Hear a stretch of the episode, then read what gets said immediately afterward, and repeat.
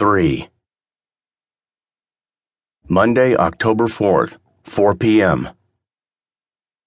Reuter's head shot up from his laptop, and he yelled at the top of his lungs Get over here! He's back online! Max, Jesse, Bob, and Captain Perry rushed over to his desk to see. On the screen was a picture of an empty room. The same room that D. Rice had been murdered in earlier in the day. The chair she was tied to sat in the room, empty and clean. The killer must have cleaned up from his earlier escapade. The room went dark for a few seconds before a spotlight behind the chair came on. A man came in wearing a black hoodie. He bowed his head so nobody could see his face. With the light behind him, all anyone saw was his shadowy silhouette. He sat down casually in the chair and reached into his pocket to pull out his voice altering device. He put it to his neck. Today was the first day of the rest of Max Larkin's life. He lost his first love. Tomorrow, someone else he knows will die. Who will it be? You'll have to tune in tomorrow to find out. This will be my last free transmission. If you want to see tomorrow and any future shows, you'll have to pay through the link in the lower part of your screen. After that statement, a pay per view button appeared in the lower right of the screen. The robotic voice continued See you all tomorrow. The screen went black, except for the blinking red button.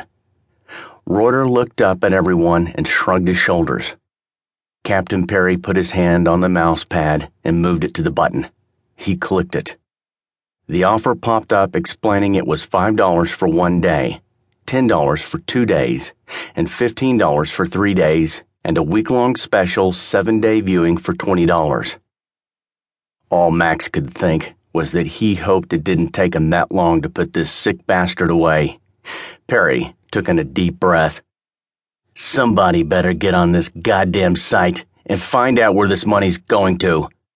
We fed into this sick fuck's plan by putting you on TV this morning, and now people are going to be all over this. He's going to get rich and kill people at the same time.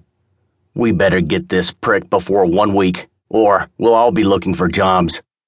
Perry looked at Larkin with genuine fear in his eyes. Get a hold of every friend, relative, and acquaintance of yours and put them on alert. We can't have them leave town, or he could blow one of those bombs. We don't have enough manpower to protect them all, so they better be on the lookout for anything and everything. I have no idea who this guy is, but he has a major heart on for you, and he's going to do whatever it takes to get to you. My bet is that the last person he kills is you.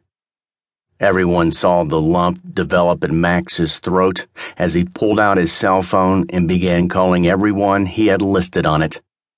He paced back and forth with every call made. He assured them that it would be all right, but that they needed to be vigilant in locking their doors and windows and keeping an eye on their surroundings even when in public. Jesse called Tim to see if the FBI could trace the link for the money after a few minutes, he put his phone down. This is all done through the darknet. Unfortunately, there's no way to trace it. It's like a porn site from Budapest. The money goes through so many different processors that by the time we catch up to it, this guy will be long gone. I'm sorry, everyone. There's nothing more we can do with the internet. Perry had gone into his office and suddenly came back out. Larkin, there's a package here for you at the front desk. A man just walked in with it. He said he had instructions to deliver it to Max Larkin and nobody else. Everyone in the room turned to Max with fear in their eyes. He glanced back at everyone in disbelief. His mind was still reeling from the day's events, and he was struggling to focus on the case when those he cared about were threatened.